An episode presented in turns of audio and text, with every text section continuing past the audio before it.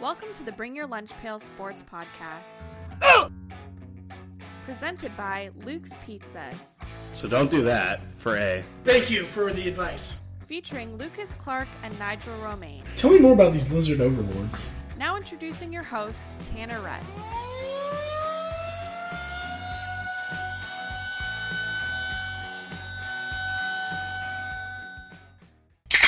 All right, boys, we are in for episode 10 of Bring Your Lunch Pail Sports podcast. We uh, we left that bozo Nigel behind. He's off in Europe doing his thing. So we got our new Nigel, Mr. Shane Moore. What up, dude? I'm excited you uh, finally called me up to the big leagues. I have an incredibly average sized jock strap to fill. Uh, I couldn't have said it better myself. We also got uh, our new producer over here, or producer in training, we'll say, uh, Michael Tote. producer pending actual improvement to the podcast. I was gonna say Is this what is- I would say. It's kind of a job shadow at this point. If if he does a good job, we're staging him right now. We currently have the Mariners game on too. I just saw AJ Pollock get thrown out at home, so that was cool. That basically sums up the Mariners season in a nutshell. I feel lucky that my back's to it right now. I did not see that. We have currently we had no outs and runners in scoring position, and then he tried to run home off of a blooper, little blooper over to first base, and got gunned out because it was an easy play. So This is good podcasting. Do it. Should we do, should we do a play-by-play of a game that, that was played uh, three days uh, before it actually comes out? I think that's a good idea. well, anything to get Rick Rizzs off the radio. Okay, Mike Kretz. It'd be, fun, it'd be fun to go back and find which part Tanner was talking about for the audience. Or not fun based off of the description he just gave. All right, well, uh, Shane, uh, for the audience, let's uh, let's hear a little bit about yourself. Let's uh, let's dive into who Shane Moore is. Oh my god! That honestly, I was not expecting you to ask me that at all, and I have literally nothing to say. I'm uh, I'm just your every you know your everyday guy, right? I uh, I put my panties on one leg at a time. I you know I get up in the morning, I go to work, and you know I'm just I'm just hoping to come in here and provide some good content while Nigel's away. Uh, you know, as a as a former all city you know star center for Sultan Middle School, I uh, I know a thing or two about being an athlete. All right. And uh, I'm here to give my perspective on things. Yeah, I love it. Uh, Luke, let's just dive into let's catch the listeners up a little bit on what we've been having going on at home. Uh, you, Shane, and Tote went out golfing with Maddie, right? Yeah, That is correct. And, Foster uh, Golf Links. Yeah, yeah, let's hear about that. Yeah, that was uh that was a good day. That was one of those. It was tough to get up in the mornings. I think we had a 6:50, Yeah. 6:50 a.m. tea time. My favorite tea time. Yeah, but I'll skip to the end. Is that then you're done by about 11:30, and we're at Loretta's drinking beers by noon. So that's pretty good by our standards. But yeah, overall it was a pretty good round. Uh, Michael Toad, I think that was his first first real round since he's picked up the golf clubs. Yeah, it's always a good round when you haven't played one in about 10 years. So you shoot 111 and it, it feels pretty good. It was a little shaky from off the first tee box, but uh, you know, I I have to tell myself this every time, and I have issues with it. That it's like nobody cares. Just don't be nervous. Like just go play. Yeah. And I thought as soon as as soon as Mike Tote settled into his game, I mean, you outshot me on the back nine. Fact. I mean, it was Respectfully, humbly, facts. uh, 64 on the front nine, 47 on the back. You got your value on the day in the in the front nine on those strokes per uh, dollar paid. That's a really good point, and my heel also got my money's worth by being shredded open. Yeah. And then uh, the back nine was vastly improved by me playing barefoot. You know, you know, my favorite part of the first couple holes was is that uh, since he's not here to defend himself, I'll just go in on Nigel for a second. Is that uh, you're a little you're a little shaky on the first hole and like you know had a couple bad shots, whatever. Got that got that off your chest. Second hole, it was like Nigel never left. You peered up your second shot straight into a tree, and then and then you peered up your next shot after that straight into a tree. It was like Nigel was playing right alongside of us. The ghost of Nigel was so it, it wasn't a good score hole for you, but you definitely struck the ball well on that hole, and that's what I like. At least we're all at the point that in our golf games, it's like you just want to hit the ball well. Yeah. It's less results driven. It's more just like you want to know that you hit it well. If you hit it, if you blast it over the green, that is what it is. At least At least you it. hit the ball well. You don't, you know, it feels better to do that than to skull one and have it dribble up onto the green and be like an ugly shot that's effective. Yep. Like, because those aren't going to last, right? Getting those nice piered shots, even if it doesn't go where you want. So, and then that showed on the on the back nine for you, because then it all kind of came together, and you're starting to get the ball up and down, and a couple pars, I think, on the on the back nine. Yep. two pars two pars the thing that i like uh the thing that i enjoy the most about golf as you said is like you know if you pure it you pure it and i had a lot of a lot of chuckles which were well received by shane because a couple times shane had some like errant drives Yes. but i could be wrong they went about 300 yards and Maybe not that far, but No, it's like- a good 240. I'm like a, at least a 350 per drive kind of guy. I will Bryson yeah, it's uh, it's 200 straight, then 300 or uh, so to the right. So overall, it's probably like a 500 yard drive once I get to the you know fairway that I'm actually in. a bad drive for me is topping it and putting it about 70 yards a bad drive for shane is one that looks like it gets launched into the stratosphere not straight and usually to the right but it's it's a hell of a sight to behold It's a, it's the small victories that you got to look for on the golf course when you're uh, when what I would call a pro amateur. Uh, I've been playing. Is that what you call That's yourself? what I, that's what I have to call myself to make myself feel better. Uh, so you know, we're, we're- no one no one out here is going and play, playing uh, scratch golf, right? Uh, so you got to have something to hang your hat on. So when uh, when we you know as amateur golfers we go out there we we get our strokes in and you want to see at least see uh, and you you want to see a uh, you want to see a pure shot. Uh, I'd rather I'd rather see a pure shot into the woods you know 50 yards past the green than I would a, a, uh chunky shot or a, a thin shot all day. Uh, you know just got to have something to hang your hat on. And uh, I definitely was impressed especially on the back nine by your game Mike. You really came alive once you took the shoes off. Uh, not sure what that says about you, but I really enjoyed watching it for someone who hasn't played in a long time. It's got to be one with the earth. Yeah, he need to feel the need to feel the soil beneath his feet, and he was ripping them. Well, I think the one thing we haven't mentioned either is that Toad's been getting lessons, which none of us has really done that before. i would clarify also by getting lessons that's two two lessons so it does clear the bar for being plural but uh, it does help it, it legitimately does help Although you've told me it's that most of your golf training, air quotes, has come via YouTube. yeah uh, i don't know does this podcast plug other podcasts Yeah, It's about to, it sounds like. Love my guy Rick Shiels.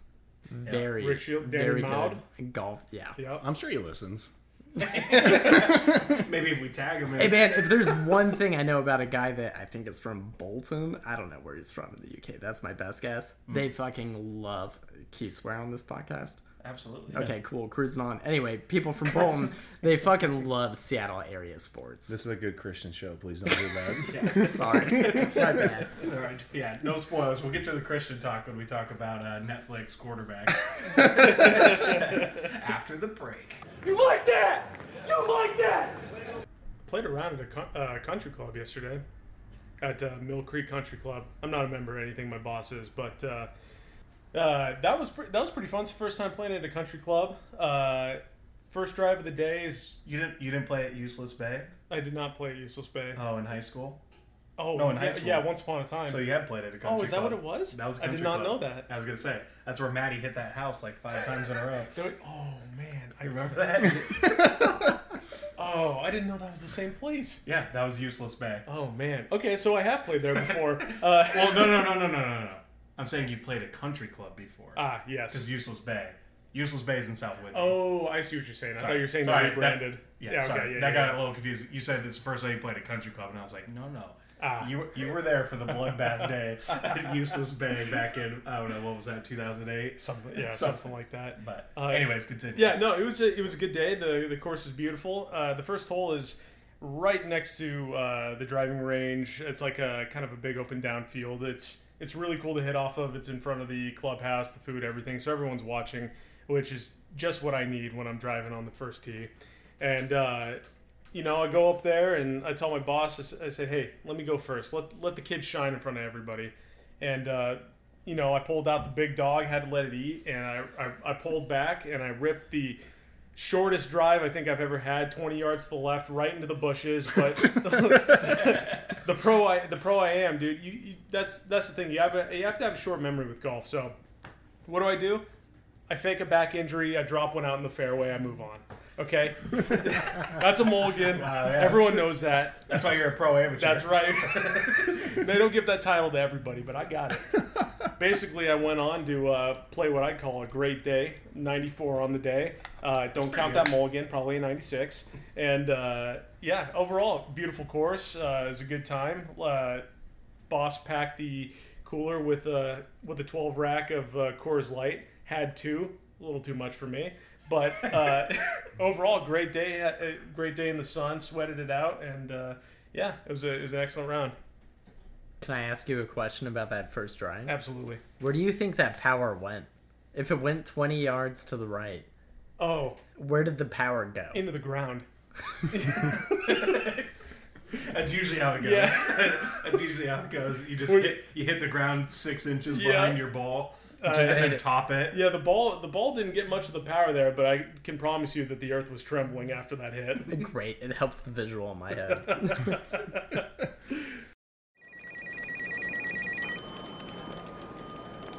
Need a recap from the so called experts? It's time for a Monday morning meeting.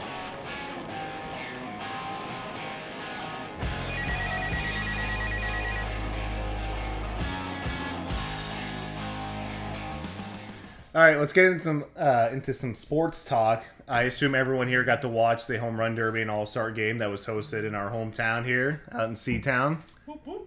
And uh, I don't know, what do you what did you guys think of it? How do you think uh, Seattle did overall?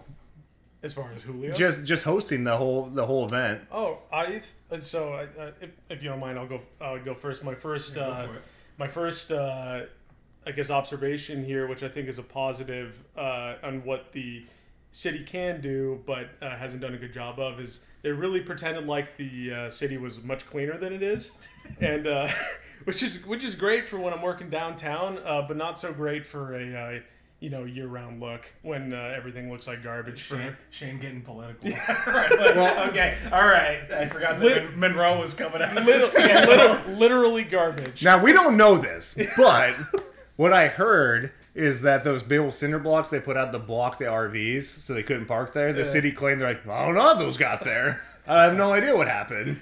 I did hear that. Which, I mean, I could respect the level of. Uh, to, to quote uh, George Costanza, is that uh, I gotta plead ignorance here. I didn't. I, I, was that wrong? I didn't know. I don't know how those got there. So that was a pretty interesting uh, play by the city. I'll give them credit for that. Is that I think any t- I try to use uh, ignorance to anything as much as I can. Usually doesn't fly. I don't know that it flew in this situation either, but you know, good on them trying. But I'll bring it back to the home run derby. I'll I'll, I'll uh, dance around that that bit of the topic, and I'll go right to the home run derby. Is that uh, I thought it was really cool that Julio did what he did, and he had the 41 home runs. I just again, it was it was.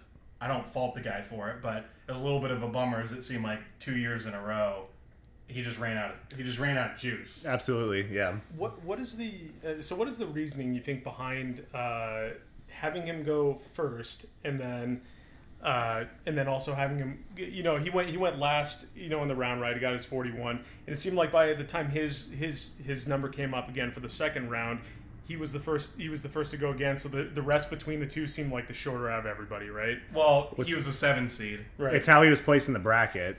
I, it feels like there could be a better way of doing it so that everybody gets like an equal amount of rest Well, I would. Well, I- I'm going to push back on that slightly. Is that I mean he he did in the sense that he was the seven seed going against the two, so he goes 1st mm-hmm. right? And the other side of the bracket, which was Randy or Rosa Arozarena and whoever else he went against, I, already forgot. Uh-huh.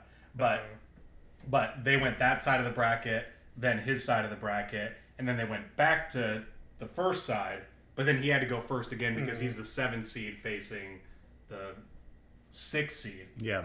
which it is kind of unfortunate in for him is that realistically is that and we can parlay this into how Julio's season's been going.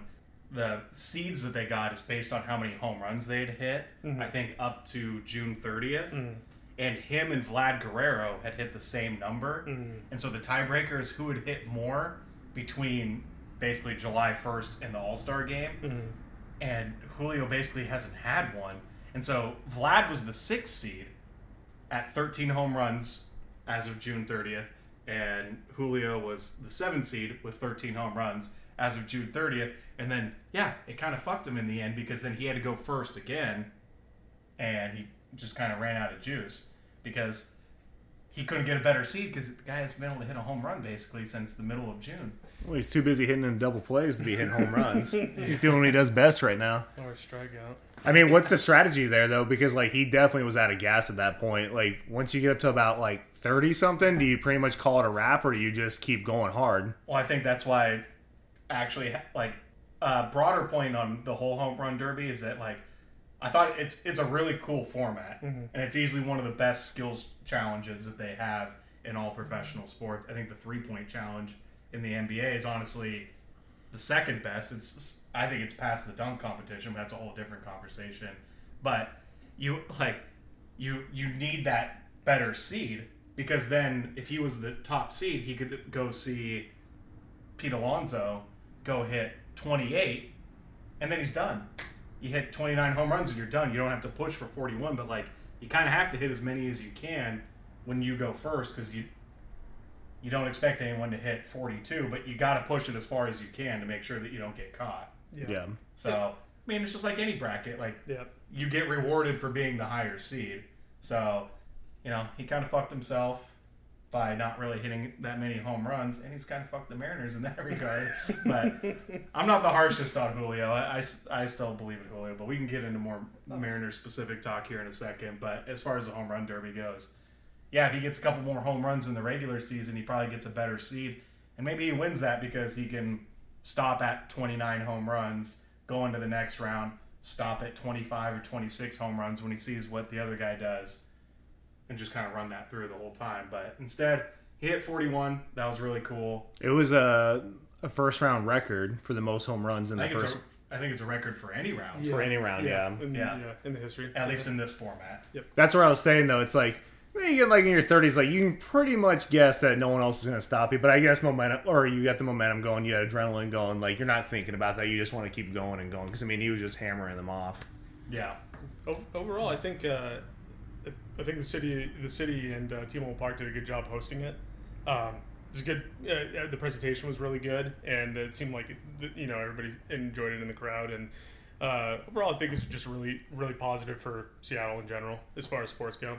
Yeah, I did hear that the viewership, and I mean, this is just a MLB thing in general, but the viewership was one of the lowest that they've had for the All Star game in at least the last few years. But locally, the viewership was, I mean, this is obvious, but it was uh, beyond any other major city. So it's good to see the, the hometown uh, support, but unfortunately, like we've talked about this before with MLB, it's like to watch a baseball game or even get like get into it, it it's becoming more and more difficult. Like baseball's wondering why they're having such a hard time getting new viewership or getting people to stick along for the ride, and yet they make it so difficult to even try to watch a game on your local cable. Yeah, and I want to piggyback off that point and talk about something else. Fuck your Is- sports.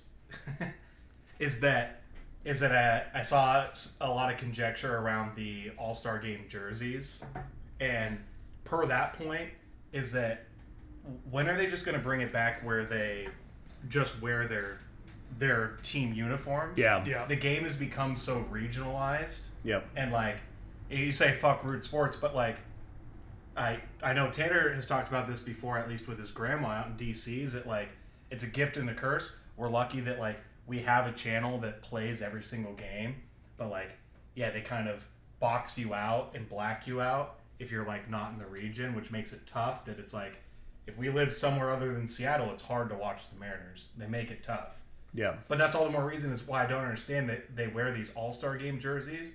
And I didn't think that the look of them was that bad. No, they were pretty fire. I, yeah, I thought they were fine, but it's like, who are these people? Yeah. I don't know, like, because it's so regional that it's like, and I follow the game pretty well, but it's like, I've heard this name. I don't know who he plays for, Yeah. and he's wearing the same jersey as his teammates. So it's like, No, it, oh, he plays for the Orioles. Let him wear his Orioles jersey. Yeah. Like, And I could Like, be wrong. what- I think at one point they did the jerseys at the same, but they still had the different hats. Like they had their team hat on, and they don't even do that anymore. They have like all it's all uniformed. yeah, And you're right, it makes it difficult, especially if you know a first year All Star. You're like, oh, who's this guy? And you're Yeah. like, it's hard to pick out until you have like the little name bar on the side to show who's up to the plate. I, Yeah. I don't know if they still do this, but I know for a long time, uh, you might you might know off the top of your head, the NBA did that where everybody was wearing their own individual team jerseys. I, I mean, and it just allows you to see the players, who they play for, all that kind of all that kind of stuff, repping their own team. And I, I, it worked for the NBA. I don't know why they wouldn't do it for the MLB. Well, the NBA does does team jerseys now too. Oh, so like they got- All-Star. they got rid of it? It's because they want to sell more jerseys, Yeah. which is I Makes think at the end of the That's day, ultimately they what it comes sell, down to. Yeah, they want to sell more merchandise, so they do it. But I don't know. I think it's stupid, and I don't think it helps any of these All Star games. You want to see guys. Yeah, I'm surprised they don't make them wear the City Connect jerseys. yeah. Yeah, Like if they want to sell more jerseys, like why don't you make them just wear their City Connect jerseys in the All Star game and try to pump those out? But I don't know. MLB can call me when they're ready for some, some, good, some good merch, some good merch uh, ideas. But yeah. The last thing I'd say too is like even if you subscribe to the MLB app, which I have, and like I have it free through T-Mobile, but like if you pay for that, I still can't watch the Mariners on the MLB app if I'm watching it on t- like in this area. I can only watch it if I'm like on the road in some complete. Even if I'm in California, like this Yeah. whole general West Coast area, I cannot use it unless I leave this region and go like somewhere in the Midwest or over the East Coast. And it's like, come on, like why are we making this so difficult to watch? Especially when you're paying for a subscription Right. to watch teams. And it's not like I'm not looking to watch the Reds play on this app. Like I'm obviously I'm here from my home team, and it makes it convenient sometimes to be able to watch it on an iPad or computer. well, again, like we could go down the rabbit hole there, but like that's how root sports and all of these. Oh, I know that's how it's working, but regional people is that that's how they write the contracts. Is that you need to be blacked out if you're in our region because we need you to pay for root sports. I get the reasoning, Yeah. but it's just like it's a It's garbage. yeah, it's frustrating as a fan that it's like I I'm pretty sure too, like in this area, like if you, I think like with Dish, like we just stayed at an Airbnb over in Oak Harbor that had Dish, and the Mariners game was on, and I was trying to turn it on, and I couldn't find it on there. So I'm pretty sure like even like certain like you know providers, if you try to watch a Mariners game on there, you can't do it unless it's like Comcast or maybe a few select others, like maybe Peacock or something. But I don't know, man. MLB's got to write our Congress person. yeah, right. right. Your Congress. I mean, my gra- you mentioned my grandma. She's about right there, man. She's so pissed off every day. She can't get over it because she lives out in Virginia, and her team's the Nationals, and she's the type of lady that's watching 162 games. She's watching probably like 120 of those. Like it's every night thing for her, and she can't watch them anymore because of the same thing like Root Sports has, and her provider doesn't have whatever their TV network is and she can't watch any MLB. She can't pick up the Braves, the Nationals, any East Coast teams. It's just MLB's blocked out. Just completely blacked out. Yeah, so Yeah. she got her baseball fixed during like like college or uh, women's uh, college softball and like the men's uh, uh, college baseball, and that was it.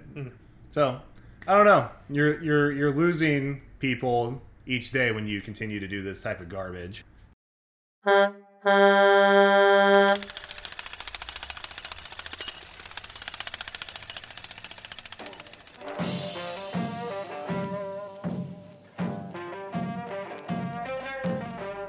Grab your tools and hard hats. Time to head over to the local chapter chat.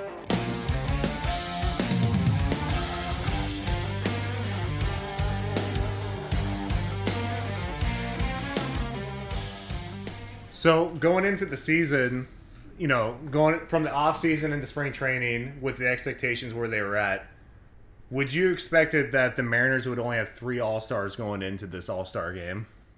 I think I think that's right around the number. You obviously hope for more, right? I mean, I think I said this on the last podcast that it was looking like you weren't going to get more than one, right? Because every team's allotted one, and I said Kirby, Yeah, and then I wasn't shocked that uh, Luis Castillo got it instead of Kirby because because the name.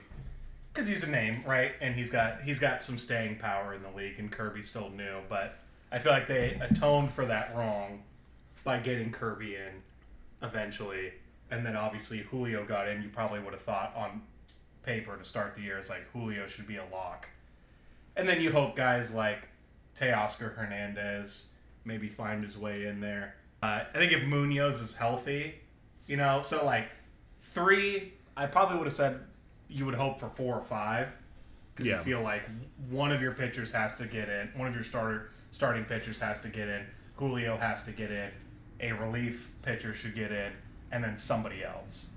But I don't think that number was too far off. But when it was only one, I thought like that kind of points to how the season has been going for them. Is that they just haven't performed. Yeah. And I mean, that goes into many players that they're just not fitting their baseball card. I mean, yeah, Ty France, that you would expect a lot more production out of this year. We signed Kolten Wong, which you were already a naysayer to Kolten Wong, so you kind of called that one. But I don't think you were expecting this low of numbers from him. I wasn't, but I kind of said the same thing with uh, uh, Adam Frazier, right? That it's like you got a guy who's coming over who's only played in the National League before. Yeah. That's kind of a it's kind of a proven trend. A lot of times when guys switch leagues, like there's a drop off in considering his numbers had already kind of tre- like trended down. So Yeah. And I mean, another one too is Teoscar Hernandez. I mean, I think that he's probably on the trade block, and we can go into that later. But that's another one of those guys that I kind of expected to be a lot more production going into this year, obviously. And I think that that's one of those guys that I would have expected in the beginning of the season. If you would have asked me, I would have projected him to possibly be in the All Star game. But what about Jarred Kelenic? Were you ever thinking that he could possibly make it into the All Star game? If you're talking about beginning of the season expectations. You already know the answer to that, and the answer is hell no. All right, let's ask Shane that same question. What did you think about Jarred Kelenic coming into the season? Uh, shout out Nigel uh, for saying he was going to be the All Star that we knew he would be.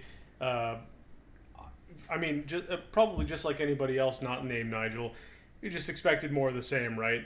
Uh, a guy with talent who has not really lived up to his potential, and he's far and away exceeded it, right? At, at one point, at one point, and maybe possibly still, one of the better or best players on the team as far as batters go. Uh, and uh, it's I was kind of hoping that he would be an all star just because of his like you know blossom this year. I think that would have been a really good step forward for uh, for him. But um, the the recent stuff with the you know hurting himself, uh, people call it passion and all that kind of stuff. I don't know. There, I, I think there's like a certain line between like passion and just being stupid, right?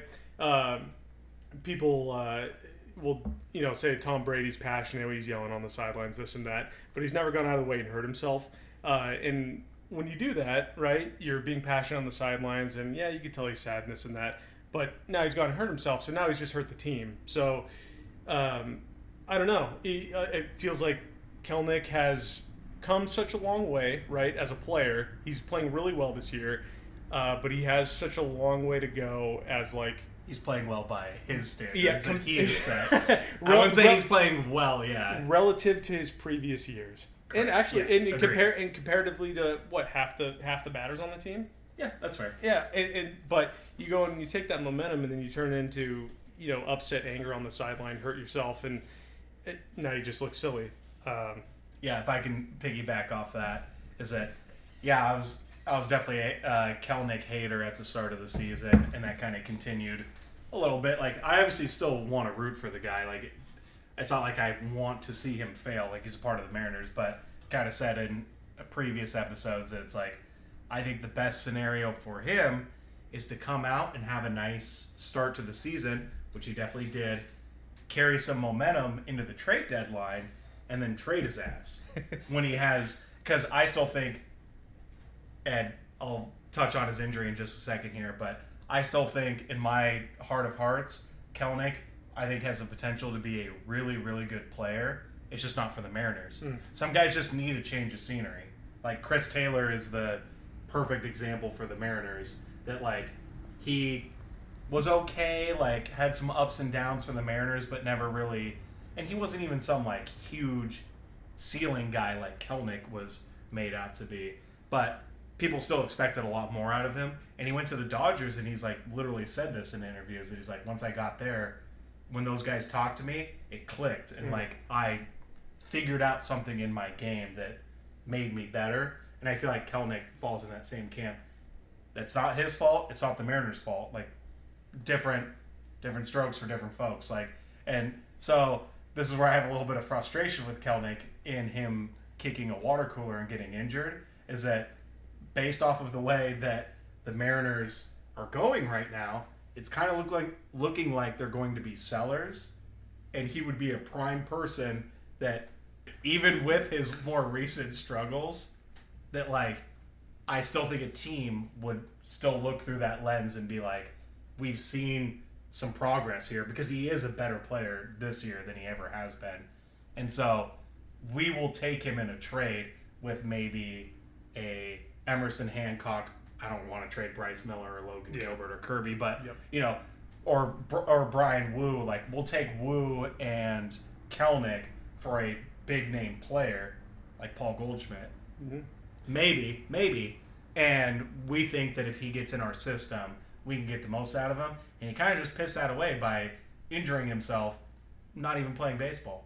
I, I, I kind of have a question for both of you guys, just like in your opinion. So I was thinking about this as you know you're talking about it, and you know as we kind of go out throughout the night. But um, as far as players coming here who have you know they have good potential, obviously people expect them to be good players. Whether it's traded here, they came here in free agency, or they brought, are brought up through the system, maybe like Kelenic, and haven't quite reached what their potential is. What do you do? You think it is something about the Mariners organization specifically that isn't like helping foster the the talent or the people coming in to help them be, you know, the best that they can be.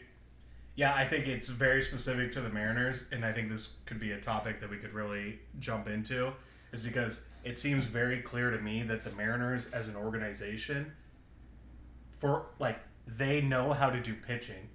They pick up fucking bozos off of the waiver wire, and and then they're awesome. And so it's like they have this eye for talent and coaching ability for pitchers that they can grab any fucking guy off the streets and make them look like they're a great pitcher. And maybe there's something to be said that it's just uh, T-Mobile Park, Marine Layer, whatever. It's definitely a pitcher's park and not a hitter's park. But I still think that can only take you so far. But it's like they know how to scout talent for pitchers and develop it, and they have no idea what they're doing with bats. And they've proven that now through two different regimes. That like Julio's about the Julio and Kyle Seager are about the only two bats that they can say that they have brought. Like even Kelenic, we traded for, hmm. but he was still super young, so I'd still probably call him our prospect because he was drafted at 18, 19 years old, played one year in the minors, and then we got him.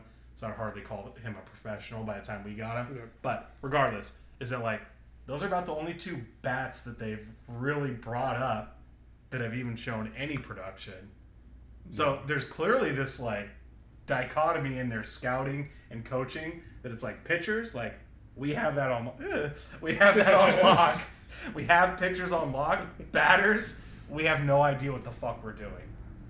I don't know what the answer is. I don't have a solution to that.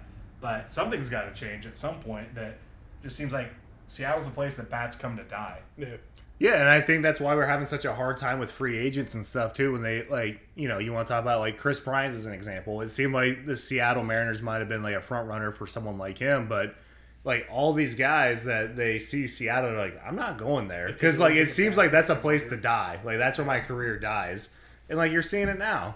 Again, not to say that AJ Pollock was going to be some great productive hitter for the Mariners, but he was a lot better than what he's showing now. He's not even sniffing the back of his baseball card. No, and I mean Teoscar Hernandez is a big one too. It's like I just don't. He's been he's been okay. Though. He's heating up now, and he he has been notoriously slow in the beginning of the seasons. But it's like, I don't know, man. You just constantly see these type of things, and even before Dipoto, if you want to go back that far, which I don't know if you can really, you know, compare the two. But I mean, like Chone Figgins, like that was one that was like high expectations. Like that was a big signing for the Mariners. Trash. You know, Adrian Beltre. You know, that was another one. Trash. Left. well, nice player, much better in every uniform other. Than That's what I was gonna say. Not great with the Mariners. Went to the Rangers. Back to being a very good baseball player. Yeah. So there's something to be said about Seattle, and like I'm with Luke. Like I don't know what that it factor is of what causes that, but it, there's something that's going on with the Mariners where they can get solid pitching, Yeah. but as far as hitting, it just seems like a place for your career to die. And you can't you can't keep blaming the Marine layer at the end of the day because other teams come out here and they put up home runs. I mean, who was it? I forget what team it was that like they were last in the league in home runs, and they came out to T-Mobile Park and they hit like four or five in that game. That was a little bit earlier in the season, but like we want to keep blaming certain factors to it. But like other teams come out here and produce. Yeah. It it, it has to be internal. Yeah, I would just say, as somebody that was mostly outside of baseball that tried to get into baseball through the Mariners, the Mariners are great at teaching what like a great starting pitcher and a great bullpen looks like. I still feel a little confused about what a good hitter looks like. and that's as somebody who is trying to learn more about baseball through the Mariners, right? Like I love still watching their games. There's a lot of great shit to see, but most of that comes through pitching, and I don't see it a lot through offense. it's it's slightly unsettling to think that uh, like when you think about some of the people that maybe the Mariners have targeted that they haven't been able to land. I mean, the players I'm sure are doing some of the scouting themselves, looking at the players that have come here and just wondering like what what the fuck is going out there in Seattle that these good players are going there and all of a sudden they can't hit anymore and then they leave and they can hit again. Um, so it's just something to think about. I mean, I don't have any answers to it. I, it. You guys follow baseball much closer than I do, so if you don't know what's going on, I don't. I mean, part of me feels like that. It, it feels like there's just some sort of Mariners curse because before Scott Servais, it was Lloyd McClendon Yeah. Yeah. who was the hitting coach. Who was the it was the hitting coach at like for Detroit, like with Miguel Cabrera, and like when they were one of the best teams. And he came over, and I always liked Lloyd McClendon. Yeah. He didn't really have that good of a run with the Mariners, but you at least thought that he was going to make them a good hitting team, and they were definitely a better hitting team under him than they were here. They- almost went slightly flip flop. I feel like for a lot of those years is that they became a better hitting team, not as good of a pitching team, but they still weren't that good of a hitting hmm. team. It's like I, the Mariners almost feel like they're cursed. That like I don't know how you I don't know how you solve that, but Well, was that a Mariners thing then too? Like as far as like the metrics and numbers, everything that the Mariners are like running through today, as far as like trying to, I don't want to call it Moneyball, but like that type of style is maybe some of that old school baseball is what you're missing. Like uh, Lloyd McClendon, I mean that's why he left immediately, is because Jerry Dipoto and him were never going to mesh. yeah. I mean, is that something that's missing? It's just like, hey, let's just get a big bat, let's just get a dog. I, I do think that there is something to be said that like I'm not I'm not big on the like beating the drum necessarily that it's like the Mariners are horrible because they don't spend nearly enough money. They need to spend more money, obviously. Like that's not some hot take at all. But like I think I think the Mariners definitely find themselves being a lot more conservative in their like money spending. That it's like, for example, we were never going to get him. It seems like, but like Trevor Semien, And there's plenty of examples this year too, where it's like go out and spend the money, and then it's like Trevor Semien signs with the Rangers. He had a really bad year last year. He did not match his baseball card, and then I feel like I'm sure a lot of people. I'm not in the front office, so I don't know what they're saying, but I think there's a lot of people who are kind of like, dodge the bullet on that one. Don't want to spend 250 million on that guy. He's cut like he's still not tearing the cover off the ball, but he's definitely doing well. Yeah. Same with Corey Seager, another guy that went to the Rangers. Like he kind of picked up injuries last year, but it's like a lot of times in baseball, and this is where I'll rope it in with Julio is that it's a good it's a good contract and you need to pay these guys. Julio's having a bad year. He's he's hitting 250. Yeah. You you stomach these bad years and you pay these big contracts because their bad years are 250. Their good years are 345 homers. Yeah. And the Mariners seem like they're always trying to like crunch the numbers, and sometimes just like you got to spend money on the guys that like if they bottom out, they're 250 hitters. That's still one of your best hitters in the lineup Yeah. today. Yeah. For, for this Mariners By- team today, by good and margin. and if they have a good year, then your team gets elevated to the point that you're winning the division and you're you already have the pitching to be a World Series contender. Yeah. It- uh, it- Another name I would say real quick too to go along with that, as far as someone that I feel like we missed out on was Trevor Story. As Yeah. another guy that could have filled in that second base spot. That he's not doing well. but you know there's You- something more to it. You bet on his baseball card that like yeah, he'll you don't try to year. crunch in Kolten Wong hoping that you get the, the production you need Yeah. after trading out an Adam Frazier. So you're just trying to squeeze every gram out of that toothpaste toothpaste tube with Kolten Wong and hope that you get the best out of it. It's like, no, you need a you need a guy that like on his worst year is still a serviceable hitter. it, it felt like a missed opportunity for the Mariners coming off of you know ending the drought. Right, you have a lot of hype around your team. That's the time to sign some of these guys to the good contracts because they want to come here. It's an exciting team. Yeah, you, you know, I'm not going to say like an emerging market or whatever, but people were excited to watch the Mariners last year because they're an exciting team. Now all of a sudden you find yourself at still 48 and 48 as of right now. Uh, but you find yourself at kind of a middling team here, looking from the outside, looking in.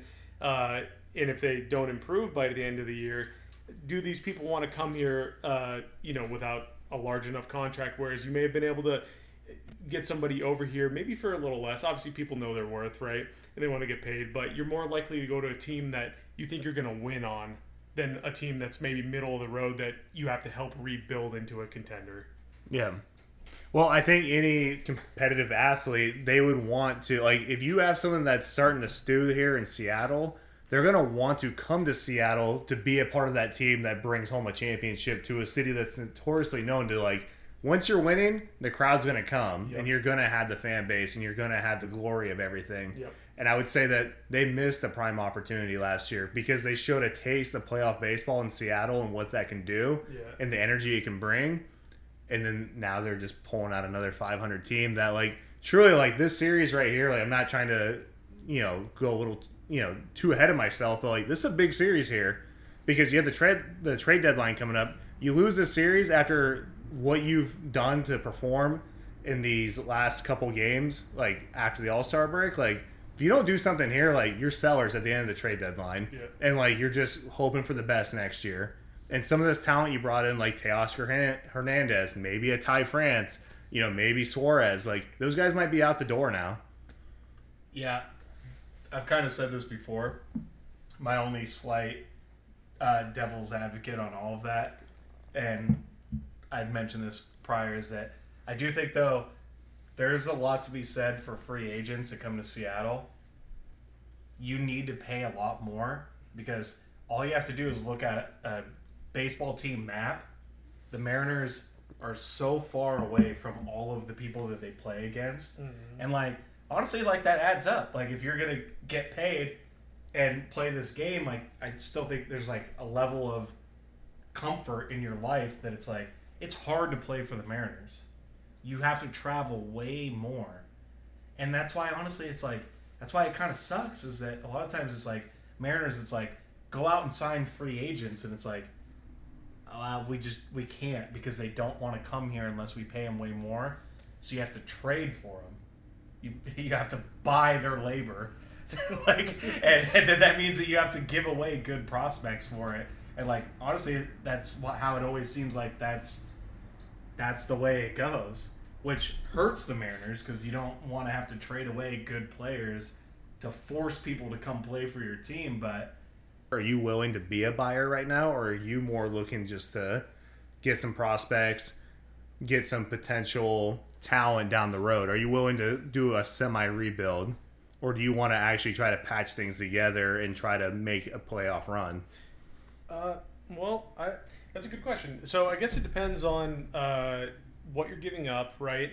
Versus, do you think you can keep them? And I, I think that's the the way that a lot of good, uh, like a lot of uh, trades recently have gone. Or let's just think about. Um, oh my god, I'm blank, blanking on his name. Pitcher that just came here last year.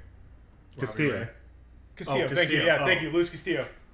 Um, so he came over in a trade, right? I gotta imagine uh, when we had talked about it last, uh, we don't bring him in unless he says yes, I will sign the following year, right? And that's kind of what you, I mean. Are you willing? Do you think Tanner that it's a good idea to give up prospects for uh, maybe a half year or one year rental if you don't think the Mariners are going to go anywhere like within the next year or so? There's only a couple guys I would say are worth bringing in, but it. Uh, oh, they scored. That's Hey, just a walk off. Hey, there we go. All right, There here we we go, go, boys. As Hey, I, Oscar. as I was saying, get everybody at the trade deadline. Mariners are making a run, and uh, Taylor just walked that off. Yeah. right on. Um, And Tanner didn't believe in him. I, I, I uh, so I, I guess short term, I don't know if you're if if they make like a good run and there's like a real chance they could make you know they seem to be improving and they could make the playoffs again. Maybe I, I I'm not really good to say on that because I really don't know where the Mariners season is going to go from here because they've been so hot and so cold. Um, I know who. I, w- I know who I want to talk about that they should try to bring here at basically any cost if you want to go into that. But if you want to say something first, go ahead. Let, us save Ohtani. Let's save Yeah. Ohtani for Who's the Ohtani?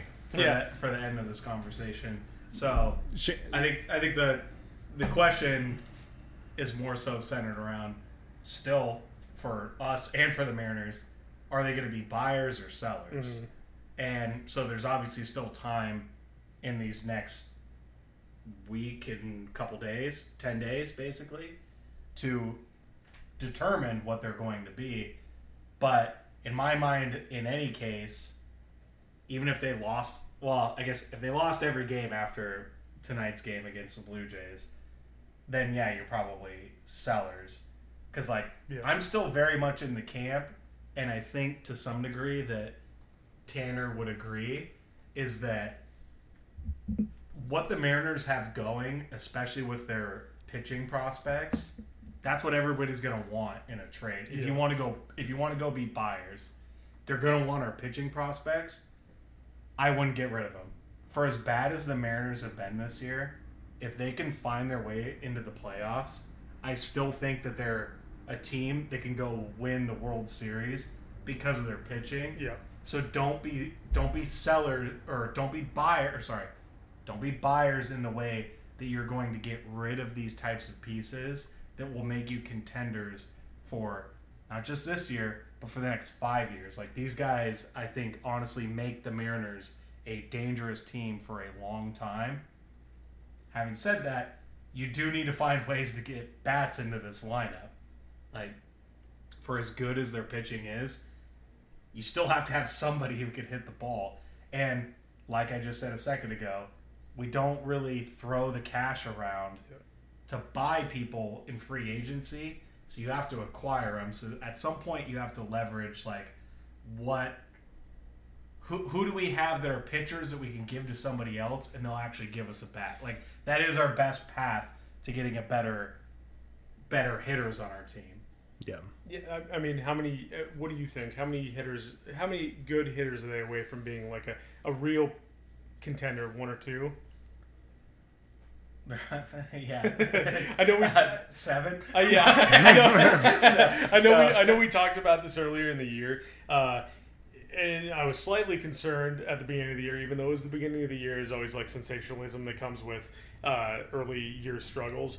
Uh, but when they didn't go out and acquire a like a real designated hitter, I was worried. Right? You got you got this rotating uh, rotating designated hitter spot, and all of them are terrible. And and it's it's. No, it's but but Dylan Moore is back now, He is. and Mike Ford. yeah, Mike, Mike Ford's been I- tearing it up, man. I, I, love called Mike that Ford. shit earlier in, in one of our podcasts. I, I love Mike Ford. Uh, yeah, you, you can't you can't go to the bank and get a loan on Mike Ford. That's a lunch pail guy right there. yeah, yeah, he's a lunch pail guy, but like nobody's co-signing on that loan. Be like, no, no, no. We got we got a hot streak with our bats coming. Mike Ford's on our team. like as much as I love the guy, is that nobody's taking that investment.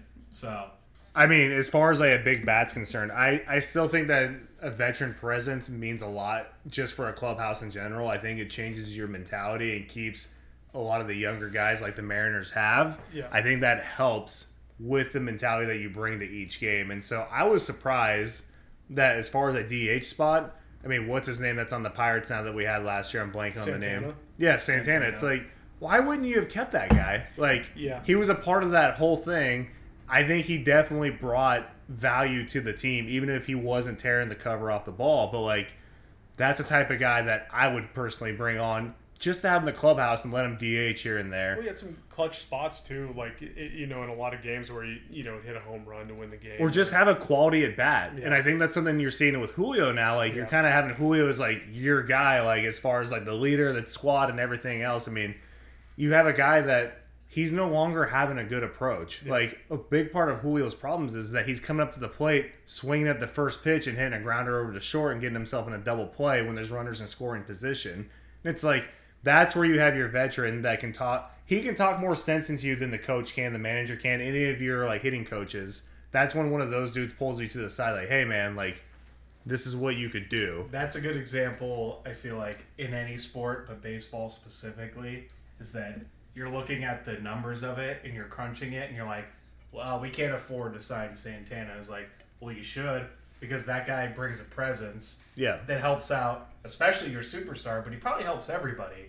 Yeah. Because the way that he interacts with the people, he gets the most out of them. Yep. That's something, like you just said, a coach can never do.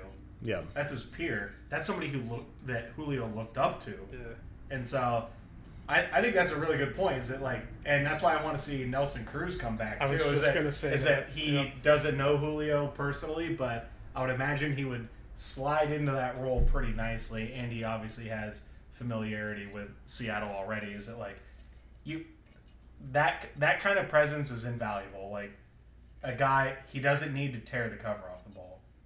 What he can do by just being there to be a voice in the locker room will raise the level of the players around him. yeah. absolutely. Sometimes when you crunch the numbers, I feel like guys like Dipoto lose sight of that.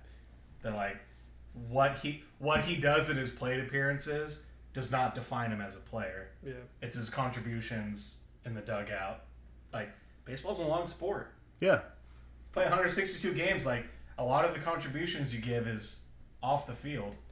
yeah. It's being around these guys every day. So Yeah, at the end of the they, got to do something about that. it's more of a mental game than anything. I mean, like you said, it's a marathon going into it. It, it- to go along with the Nelly Cruz thing, it's like it doesn't even make sense for the Mariners not to sign him because as far as like the guys above all the management and everything, like the ownership, you bring that dude back, it's a fan like fan favorite. He's gonna bring people into the crowd. sell People, tickets, you're gonna sell sell tickets. You're gonna sell jerseys again. Like it's just a no brainer for the Mariners, and he's gonna bring that veteran presence. That's gonna, I think, would help the Mariners. I think they need that more than just a bat. I think they need some kind of leadership in that clubhouse. Yeah, I mean, who do you who do you think the leader the leader of the Mariners is right now? Who's who's the leader it's, of that? it's probably? Julio. Julio, maybe some J.P. Crawford, but I mean, again, it's just guys that haven't really been there. Right. They haven't been there. Yeah, And that's why you need a guy like Julio.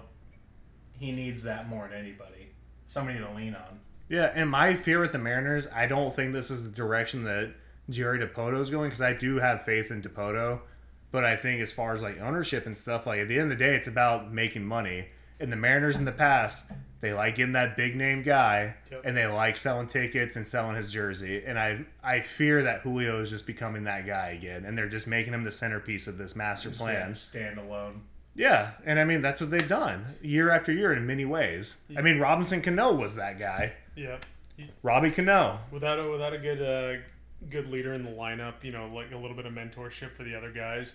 Uh, you know, you never know. The lights make it too bright for some of these young players, especially Julio. When you put so much on the poor guy's shoulders like this early on in his career, it's uh, not a recipe, you know, for success. He's not ready for it. and that's why exactly is it like I think well I think he's completely ready for it, but I think per our whole conversation here is that that's why you need a guy like Carlos Santana or Nelson Cruz that is the older guy that's like, don't worry, kid. Like I've been through all of this.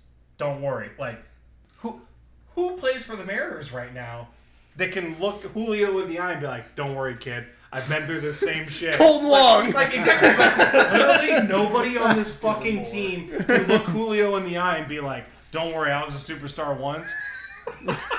They cheer your name one day and they curse you the next. Don't fucking worry about it. Like you're golden, dude. Like don't worry about it. Just go out there and keep doing what you're doing. There's literally nobody on this fucking team that can do that, and I think that is uh, undersold aspect of how you should construct your team, and that's why, yeah, whether yeah, you could probably trade for Carlos Santana if you wanted, but that That almost You don't like even have to do face. Just sign Nelly. He's just sitting right there. That was going to be my second point. Is yeah, is it like, or you could go get Nelly, but even if you wanted Santana because he has proven privileges, like you could trade him for, you could probably get him for a bucket of baseballs right now and some quarters for laundry. so like you could go get him, like, but that, I, yeah, I Julio I think is going to be fine. They need to do that for him though. They need to go get a, a veteran that can be his kind of, I don't know, poppy figure. Yeah. Yeah. How, uh, how available do you think Miguel Cabrera is right now? That'd be a good one. They won't get rid of him. That's the only way they sell tickets. Yeah. Yeah, and I mean, But that would be. That'd be a you're good one. right. Is that that would be a great person to go get in there? But the Tigers are horrible, and he, he doesn't even he doesn't even play every day. I don't think at this point. Like he's pretty limited. He's just there to sell tickets and jerseys. I mean, Like, Luke and I have talked about this guy. I mentioned him a few times already on this show, but Paul Goldschmidt, you're gonna have to trade some of your prospects, and you're not gonna get much. You, like I said, you only have this season and next year. It's all you got him for, and he's 35, older guy. So like, you don't want to give too much away, but they're gonna be asking for a lot. But it's like that's also a type of dude that you can look into because that guy has, he's been through it. The guy's been a superstar, and he's still productive. I was saying, if you get one more, his next year will be his last good year. Yeah. theoretically. Maybe he defies time and has a few more good years, but yeah, if and that's what I'd say. If you could trade Kelenic and Woo for him, I'd take that in a heartbeat. You get him for a one and a half season, yeah, one and a half seasons. I'd Yeah. take that guy in a heartbeat. So I, I know Shane's been like waiting for this question. So if you're a part, if you're Jerry Dipoto right now and you're a part of that whole staff, Yeah. are you going to buy for for Ohtani right now? I give so full full pause on that. I guess uh, yes, given that he will stay here longer than you know his remaining contract, right?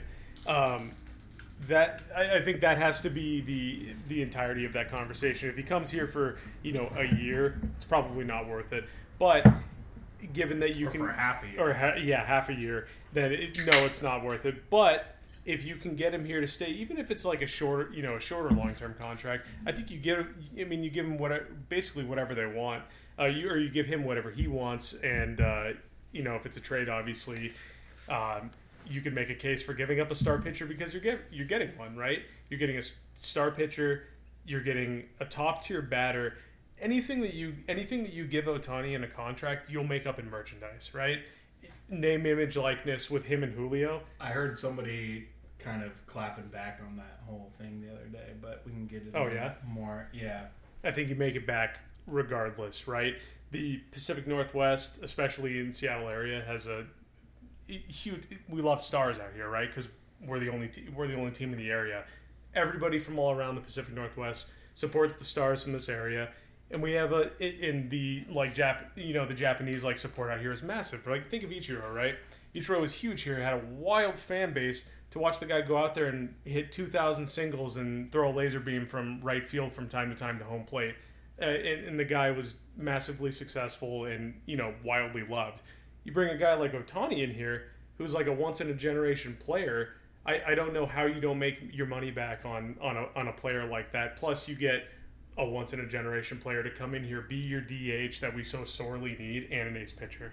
So I guess more specifically than I think to Tanner's question is do you think that they should try to trade mm-hmm. for him right now? And we'll we'll say for argument's sake is that that gives you a higher percentage chance that he will sign with you long term mm-hmm. because he's with the team.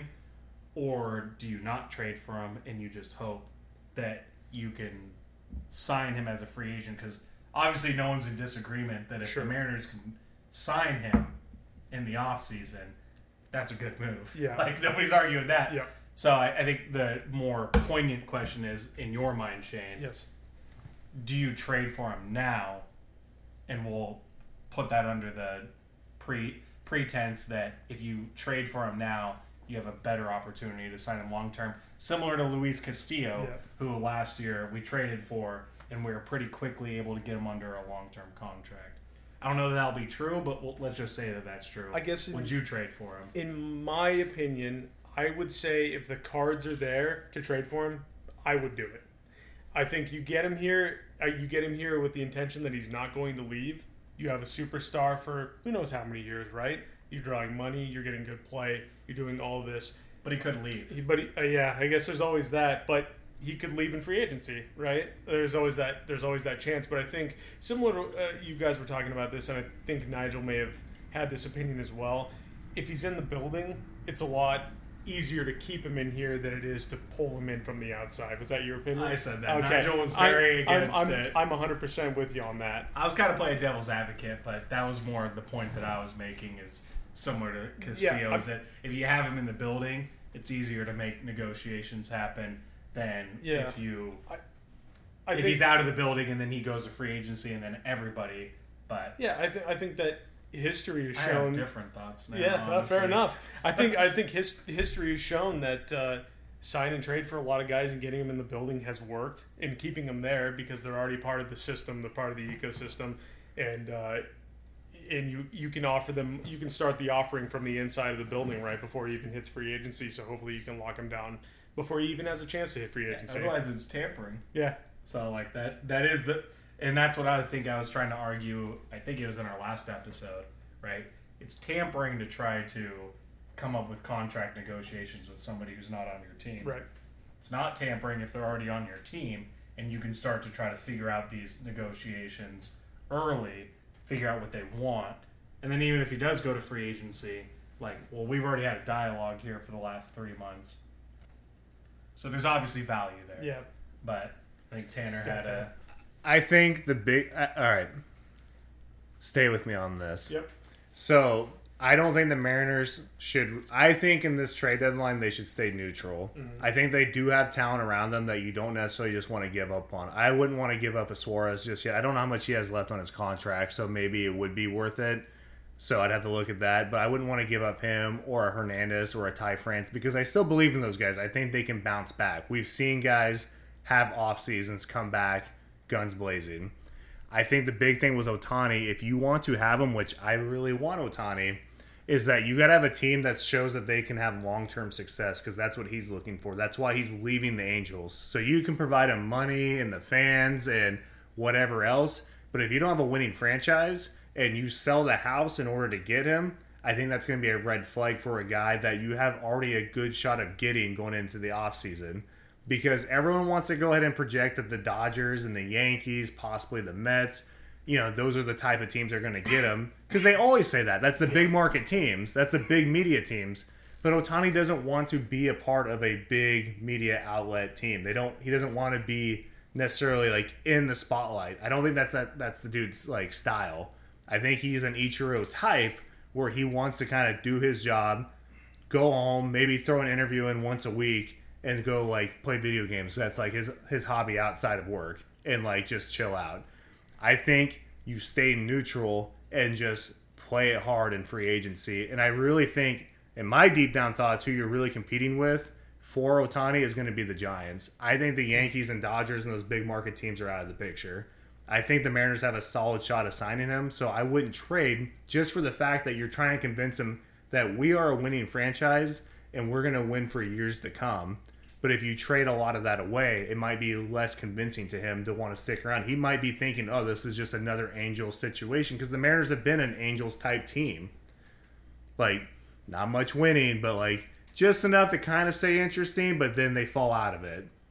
I would need to see like I, I suppose I would need to see like proposed players being traded before I could make like a really good like uh, you know analysis of whether or not it would do it because I no I'm with you on that. There's no point in trading away a lot you know a lot of your good players and prospects if you're just gonna end up being in the gutter again to get one guy you know and lose for however many more seasons because you gave away all your talent right. So I guess. Uh, you know, it would mostly just depend on the terms of the contract. But um, what do you think, Luke?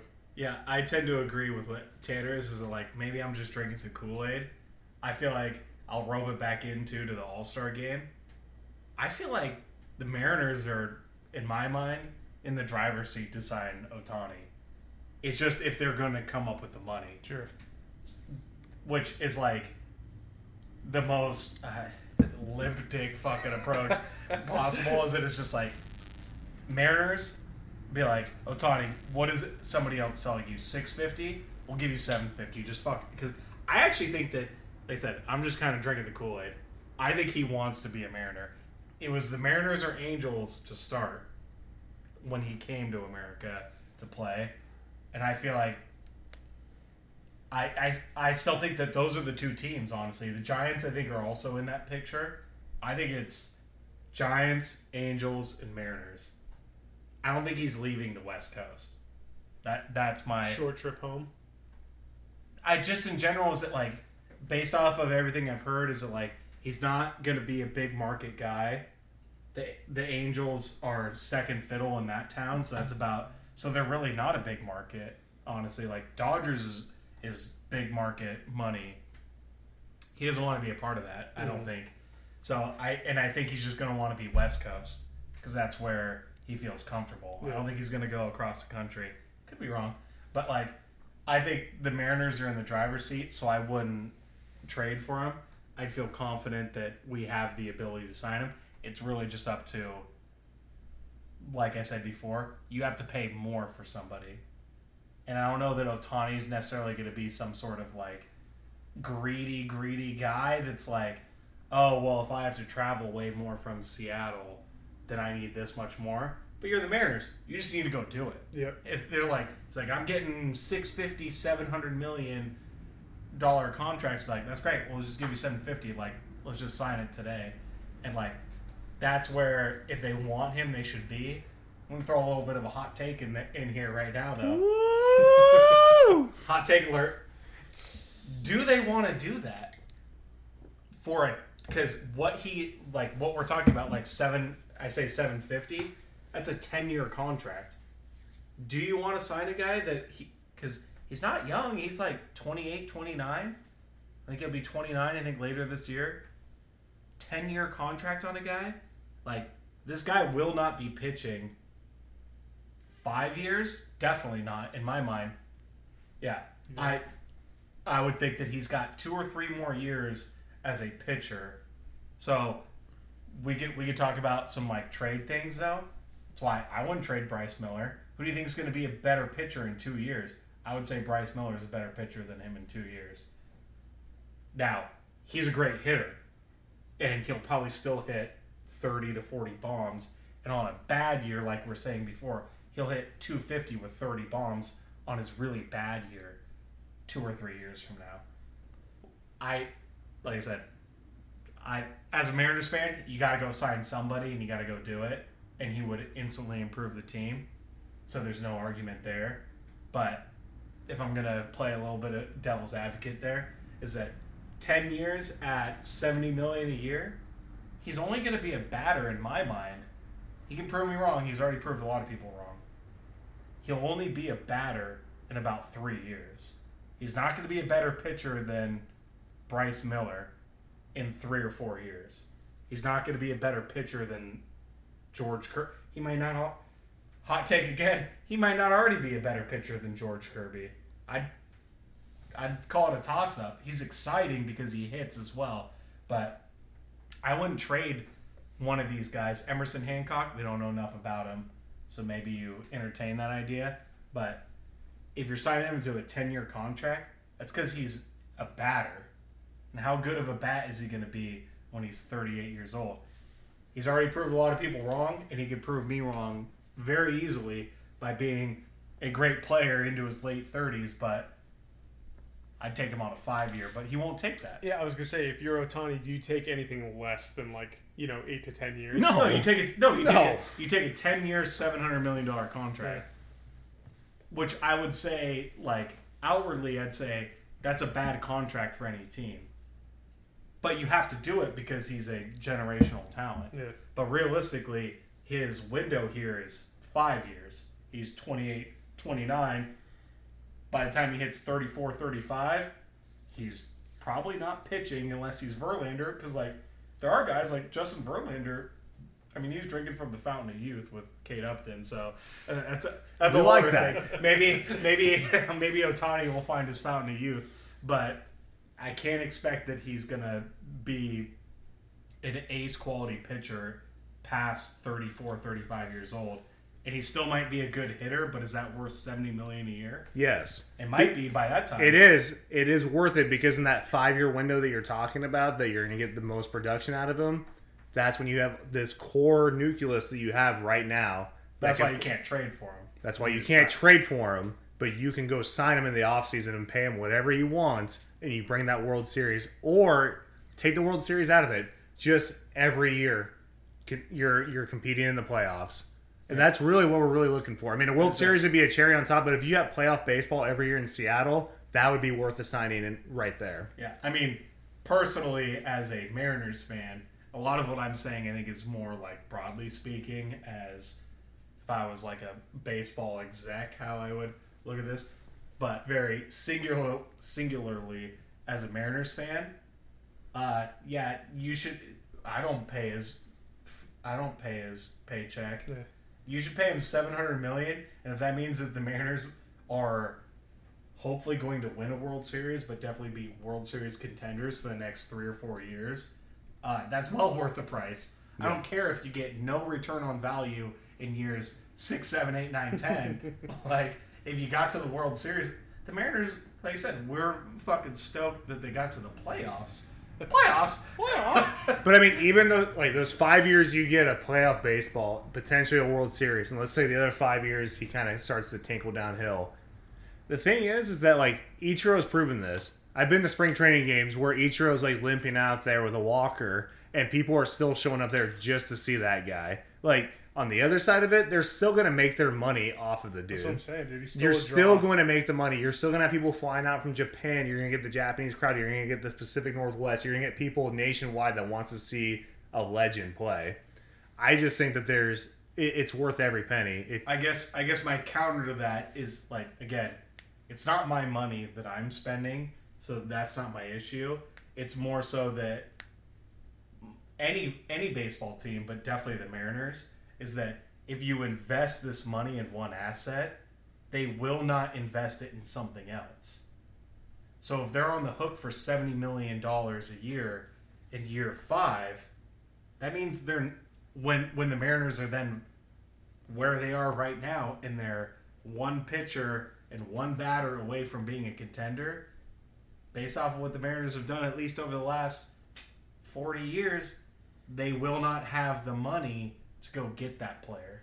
yeah, but right now they have five years right now with baseball where they've been basically playing Moneyball, where they have all these guys right now that I think are talented enough that you add someone like that. if you get five years, three years, even three years of quality baseball that you can get the town excited about, that's still worth it just because of just how dead it's been here. We're in agreement. to be clear, we're in agreement. I'm just saying that it's like there is risk reward here.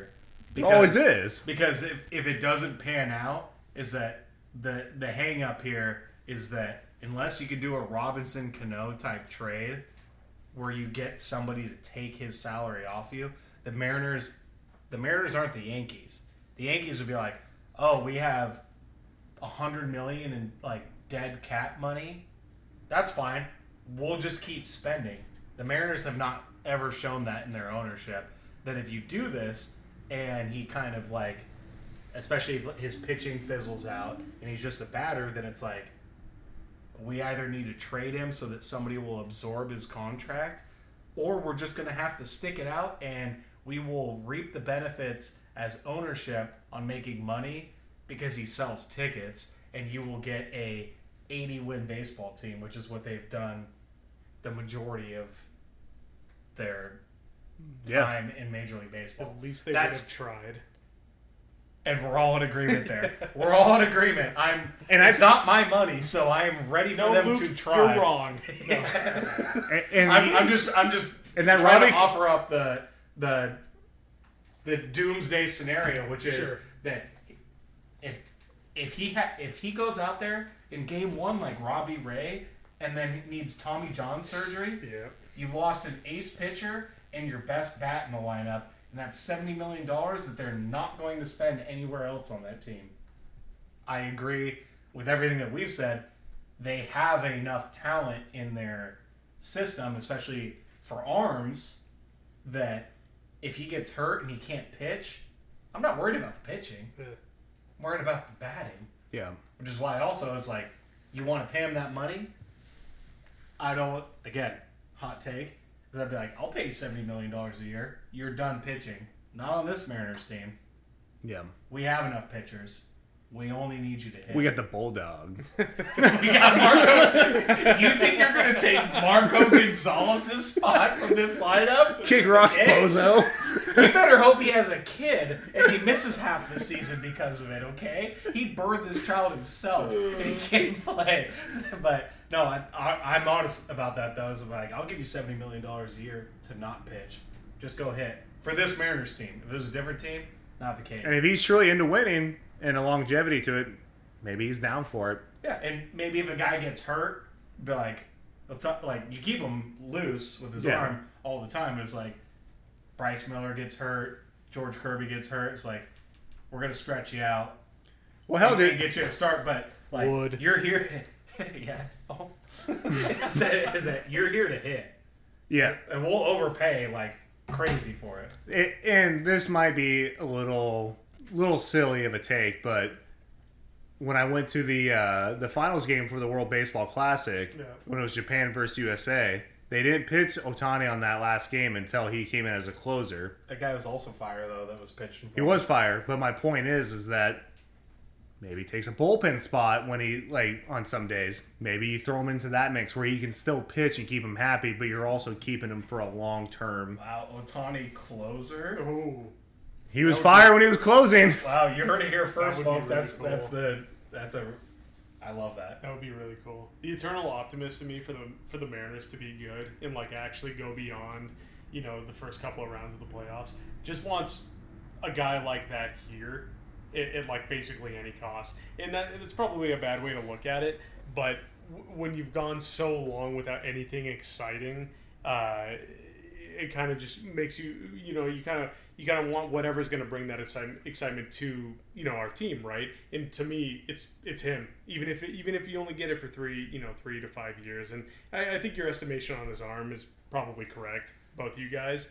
Uh, but at least in the short term, it makes the makes the team much better, and uh, you know, in the long term, we're right back to where we started. yeah.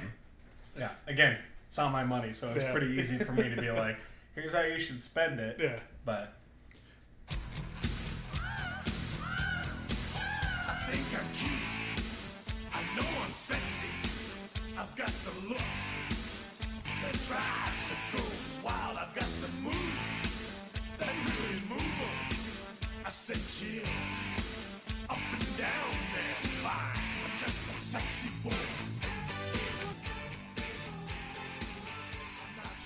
So let's kind of transition out of baseball and go into football as we're moving into mini camps and everything. But Netflix had their uh, their new uh, show called QB or quarterback, whatever it's called. Have you guys enjoyed it? Have you guys been watching it?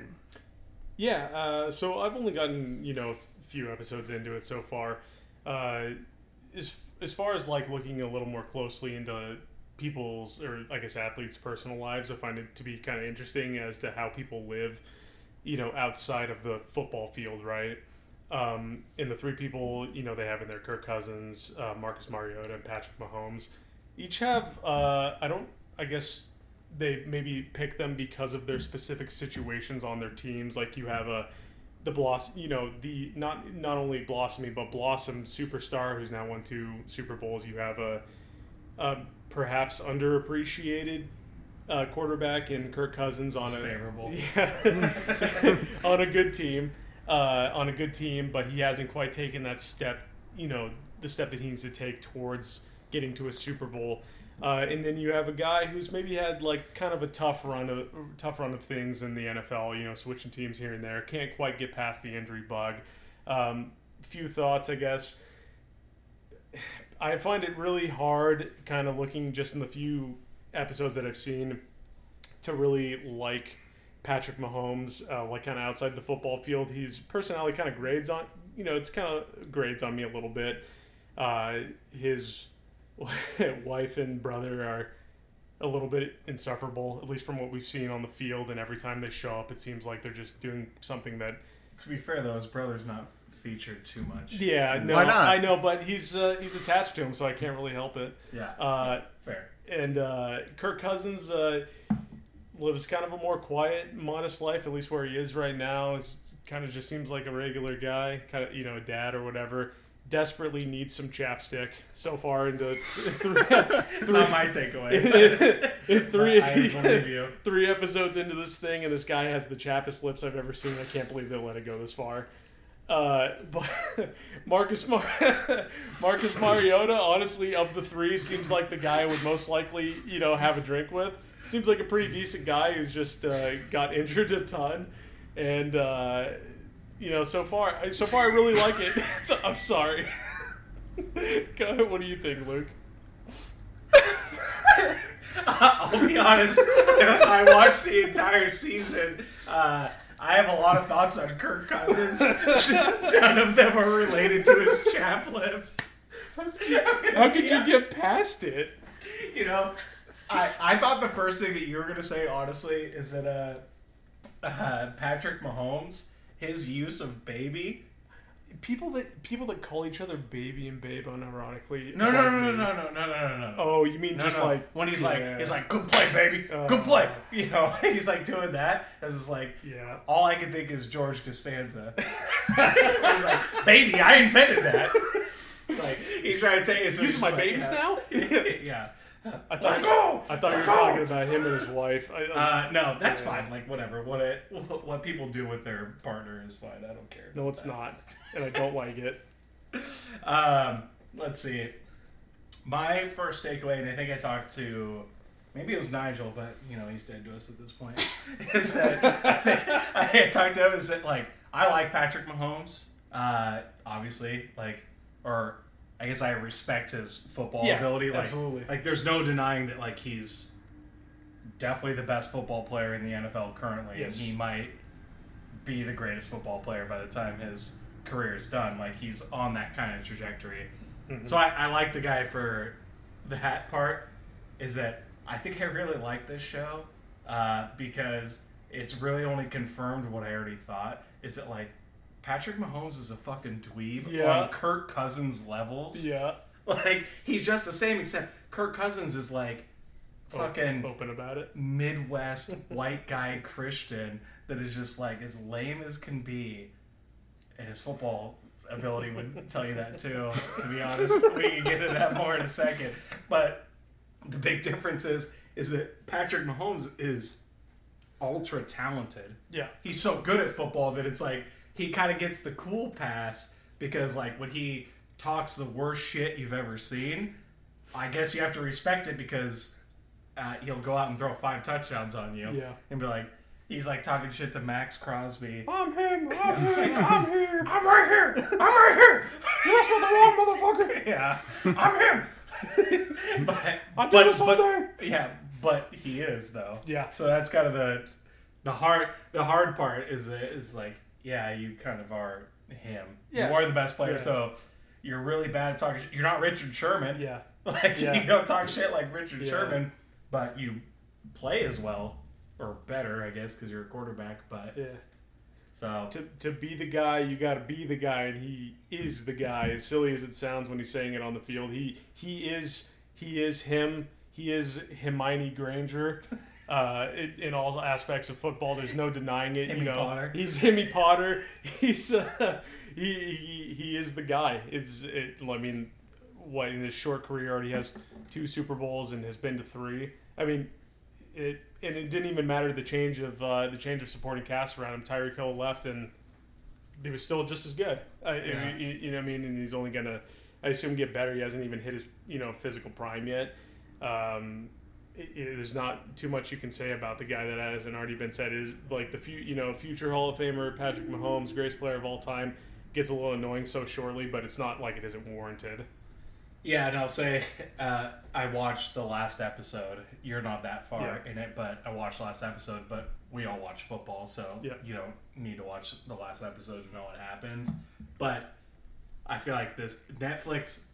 It's not like it was some shot in the dark getting Pat Mahomes to do it.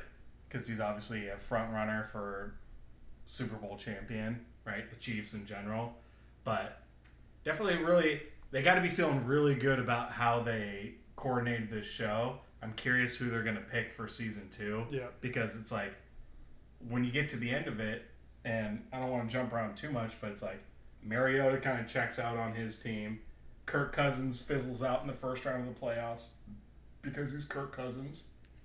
That's what he does. But then the last two episodes are basically just Patty Mahomes winning the Super Bowl. Spoiler. Yeah, exactly. but like they got lucky Yeah. because they got him in there. Netflix and that the, the people doing it got to feel really good about the fact though Oh, yeah, they they got did. that. So how do they?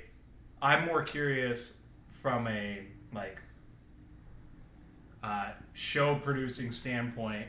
How do they follow that up?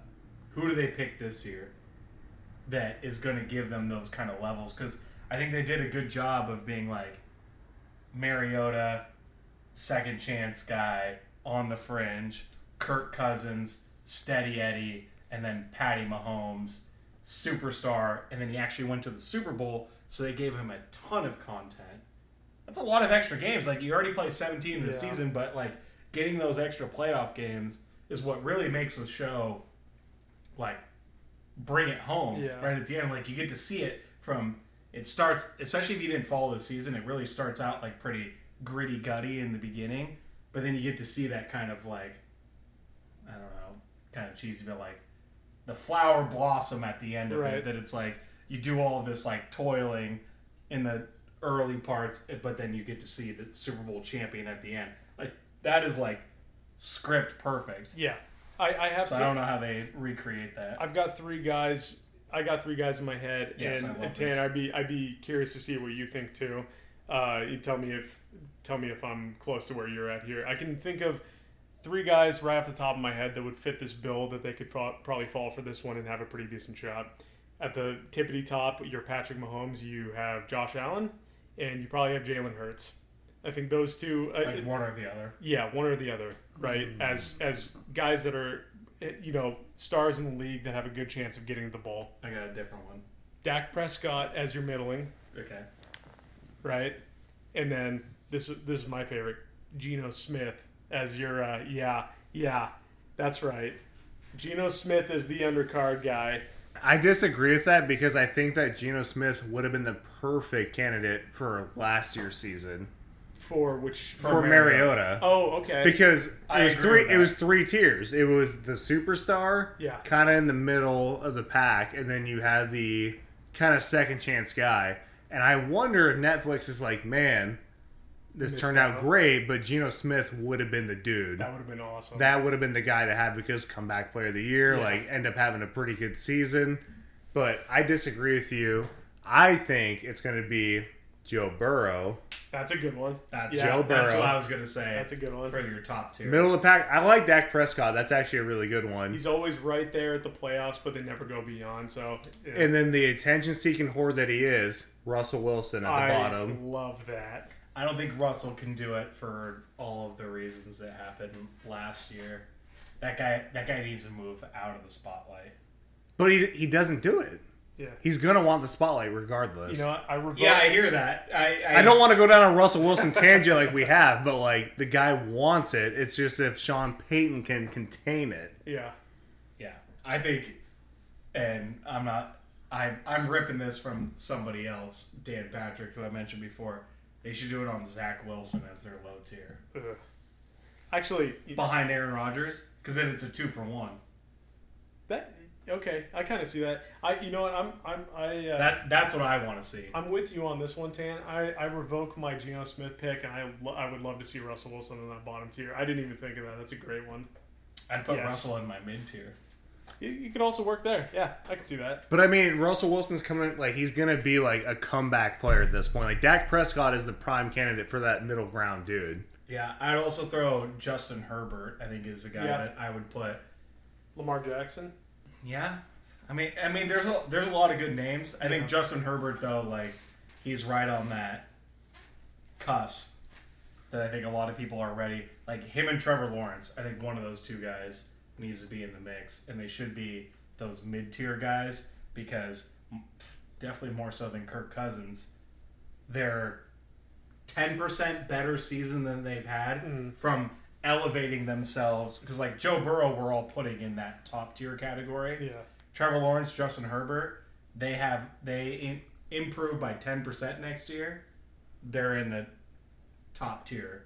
I, I think So uh, like those are guys that I'd want to see. Yeah, I, I think it would it would do the show some good. Now, granted, I haven't seen the entire thing yet, so it may go down you know a different path that maybe I am not You watch the season, then. I think you know. Yeah, I'm, I I'm more, you know I'm. I'm more so mean the personalities themselves. I, I think when you get a guy like Joe Burrow in there, he's such like a he can be such a big personality and makes for good content, right? Yeah. I think Lamar Jackson also can fit into that fold there because he's also a guy with a big personality.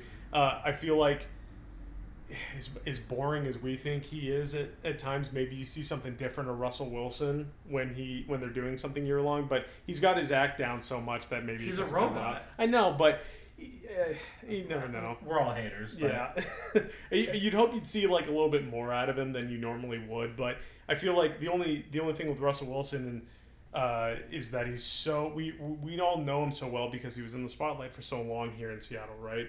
That he would be a boring pick because he's just gonna say be you know say the same shit he's been saying for ten years. Yeah, that's why I like Justin Herbert, and I think I like him more based off of the like quick commentary I've gotten from uh, a couple of people in this room. Is that they liked Marcus Mariota the most? Yeah. Yes. Yes. it Is is. it like? And I like Mariota. Like I'm kind of a hater because he's an Oregon Duck. Yeah. But even when he was there, that is like I like him. Like he you would like him because he's just a normal ass dude. Like going through things. Justin Herbert also an Oregon Duck, so there's kind of a tie there. Normal guy, like so I would like to see it, but he's a superstar talent. And Mariota, honestly, he was the second overall pick. Yeah. Like so, there's parallels in the sense that like their talent has never been in question. They are a little bit more like middle of the road, personality wise, kind of understated. That's why I would like to see Justin Herbert Yeah. because he's super talented. But I kind of want to see that behind the scenes of like, what does a guy look like when he's, by all accounts, kind of a quiet leader? Like I think one of the biggest indictments on Justin Herbert is that he's much more of a like quiet kind of like all right, kind of like Kirk Cousins, like all right guys, let's go out there and try our best, you know. But like, but he is really talented, Yeah. Yeah. and I think guys respond to that really well. So I I would be interested to see what that looks like because the talent is there, the work behind it, and the way that he uh, respond. And Trevor Lawrence falls in that same camp. He's kind of a fucking goober, Yeah. to be honest. Yeah. But the guy is ultra talented. Yeah. So I kind of want to see that dynamic behind it. It's like I know what Russell Wilson is. Yeah. So we obviously have a privileged position. Like we know what Russell Wilson is. I know he's talented. I know what his leader style is. So I don't want to see that. I want to see what a guy like Trevor Lawrence or Justin Herbert does because they have this crazy amount of talent, but they also have an understated leadership quality to them. And I thought that was what was interesting about Mariota. Kind of fizzles out in the end, mm-hmm. But these guys are way more talented. So I'm curious how far that carries them. You know, you know who could be a decent pick, mostly because the uh, the circus kind of around him in in how he plays and like the team itself has probably made him more uh, docile than maybe he would normally be. Is Justin Fields Yeah, uh, because he's just gotten shit on since he got there, and he goes into a bad situation as like a high pick, and basically has done nothing. And it, is it his fault? Probably not. well, he has. But- I would say he's done nothing. I- He runs the ball really Yeah, well. yeah, really good. I mean, in, in, right now that is a really good. His quality. career's in the balance though. Yeah, yeah. I, I mean, and running is right now, especially, is a really good quality for a quarterback. But he, you know, no one's giving him any slack because he's a good runner. Uh, because we, we see time and time again, like their team is so bad that it probably makes him look far worse than he is. And I kind of, he would be an interesting story as somebody who goes into a bad situation and gets shit on like every single week. Uh, so it be, could be kind of interesting to hear from a guy like that and like his perspective as being the guy who every week, you know, get this guy off the field, similar to they show in the in the early on. Like you always have that person looming in the background, waiting to take your job, and uh, you know it could be it could be an interesting one to to go on Justin Fields, maybe as like that lower that lower tier. I'm realizing while while we're talking is that you know who Kirk Cousins' replacement is on this show? It's uh, Derek Carr with the Saints. Yeah, Yeah. yeah, Derek Carr Yeah. is Yeah. Kirk Cousins 2.0. He's on a new team, but like he's basically like steady Eddie as they come. yeah. Like he, if he has, if he's a little bit better than he is, then they have a good season and they could go 13 and four, especially if Alvin Kamara can even play. I think he's got some. And then Issues Peter out in the first second round. Yeah. yeah, but exactly as soon as they face a good team. So I don't want to see him though. yeah. I've already seen him on Hard Knocks, so I don't want to see him in that. But I feel like that's the kind of guy that they'll cast for that mid tier is Derek Carr for the Saints. But I want to. I want to see him put his eyeliner on every morning and his, his Green Day. Uh, see if it's real. yeah. see if it's real. his uh his Billy his Billy Joel uh Billy Joe Billy Joel Armstrong cosplay during uh Halloween time and yeah that could be a funny one. So I don't. I, it sounds like you haven't gotten this far, Shane, but they have this part, uh, which is why this show is good, where because you get so much more uh, content from it. Is that I think it's in that playoff game with the Vikings versus the Giants, right, where the Yep. Vikings lose, where they're getting ready to go up to the line, and I think it's going to be a QB sneak with Kirk Cousins, and it kind of just triggered me watching it and but again this is why the show is good is that he kind of goes up and i think they're getting ready to do it and he's like he's kind of talking to his team he's like we going we going on one or are we going on like quick two? We going on one or are we going quick two? He's like asking them what they're going to do. Instead of telling them, instead of telling them. Yeah. and then they go up they go up to the line and then he's like like not two. And they go up or whatever like what whatever their cadence is. And then he's kind of like hut, hut. and the guy the, the left tackle granted he's the only one who fucked up so at the end of the day it's still the left tackle's fault but he jumps early mm-hmm. and they get this and they like do the sneak and he gets the first down and then they're like false start in my mind is it like that is just what Kirk Cousins is as a quarterback. defer. But it's like you're asking somebody else what to do instead of telling them, and then you get up to the line, and somebody fucked up because you're not just like, this is what we're doing, this is how we're doing it. Like you don't have that real command. In the biggest play of the game, you're asking people what they want to do instead of telling them. Like you're the fucking quarterback. Yeah. Like it's the whole point of the show. Is that like you tell everybody what to do. Guy jumps off sides. They settle for a field goal. They tie because they're down three. I think they're going for it on like fourth and inches.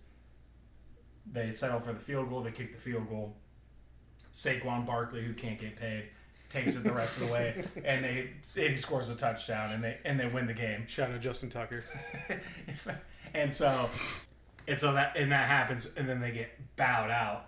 In my mind that's what that's what i take away a lot from that show is that i'm kind of a kirk cousins hater. Yeah, is because there are times like that where it's just kind of like do you feel like you're the best player on your team? You're not. Like justin jefferson dalvin cook are better but you're the quarterback your job is to like have that kind of command yeah, right? So if I could rope that into the Seahawks, is that Gino, in my mind, is very much Kirk Cousins. I think he has a lot more presence. Like people respect him a lot more, right? yeah. But at the end of the day, there is still part of me that worries about this Seahawks team in that regard. That it's like we could only go as far as Gino will take us. Yeah. And at the end of the day, and you saw it a little bit in his one season for his chance to go do these things, that it's like kind of when the lights were brightest is when he made dumb plays where he's kind of like I, I feel like you're you're thinking that you're gonna defer to somebody else is like, no, you need to go do it. Now I know, like I just said, I think the people in the locker room respect Gino a lot more than they do Kirk, and that's me just coming up with my own ideas and inferences about what that situation is. I'm not there, obviously, But I think there's a lot of parallels that worry me about the Seahawks with Gino as their quarterback because I think at his best, Gino is Kirk Cousins. And so I see plays like that and it worries me. Yeah, absolutely. Uh, so all we have to really go on is from looking from the outside in, right? What we see on Twitter and interviews and stuff like that.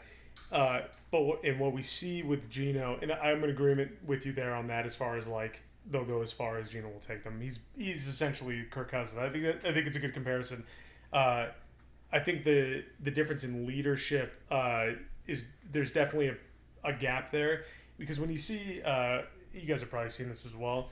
You see the other Seahawks players, you know, wide receivers, all these guys talk about Gino. It's always high praise, right? This is their guy. Like they have the utmost belief in him. He's gonna take us there. He can do it. All this kind of stuff, right? And I, I, I would, I would almost bet that if you, uh, you know, ask some of his receivers there, uh, who's the top five quarterbacks in the NFL, something like that, they'd probably put him on there, even if it's just five, right? You go to Justin Jefferson now, doesn't even put his own quarterback in the top five quarterbacks in the NFL. That should tell you a lot about what he thinks about his own quarterback and his leadership. And it would be wrong for any Seahawk receiver to put Gino in the top five. Yeah. But I completely agree. Is that I think he inspires that type of confidence that they would go to bat for him like that. Yeah, I think so too. Even in, even in air. Yeah. Oh yeah, even even if you put him at five, you put him on there because that's your guy. And you stand behind your guy, especially when you know you feel that kind of way about him. We and we've seen, you know, time and time again throughout last year. Uh, even even when he made tough plays, they're all standing right, you know, standing behind him. No one's pointing the finger at Gino except himself. And I, you know, it's a good leader. Uh, and you're not really seeing that from the other side when you're your stud wide receiver, you know, one of the best players in the NFL, the guy who's you know, getting fed target after target, you know, touchdowns won't even put you in his, you know, top five list of quarterbacks, even if it's at five. Yeah, Uh, yeah, he's on he's on pace to break every record for people within his time. He's just like, yeah, no, the guy that throws me the ball. Fuck Kirk Cousins. yeah, exactly. He's like, nah, he's not that good. I make him good. It's Yeah. basically, the, I think, the subtext Yeah. there.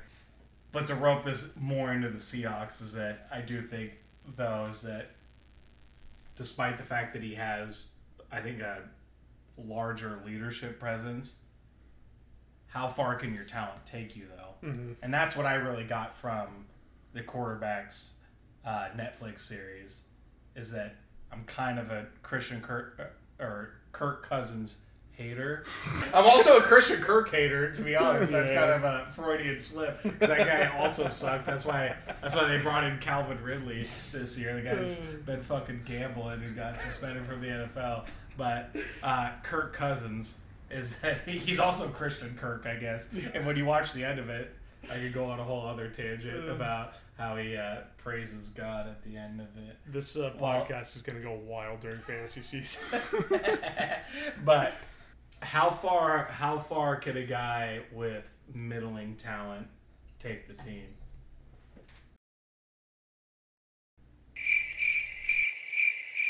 I'm asking you that oh, question. I'm sorry. I thought that I thought that sounded like a period to me, and I was like, "Fuck, that's nice." Yeah, it was good. It was almost like the end of like a song.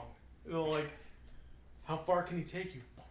Well, Luke, we will end it on that note, and we'll leave that question for everyone else to really ponder. We're signing off. Shane, thank you so much for filling in for Nigel. We'd love to have you back. Great job. Thanks. Thot, Yeah, yeah. Doing my best. We're really excited to have him on board, but that's it. See ya.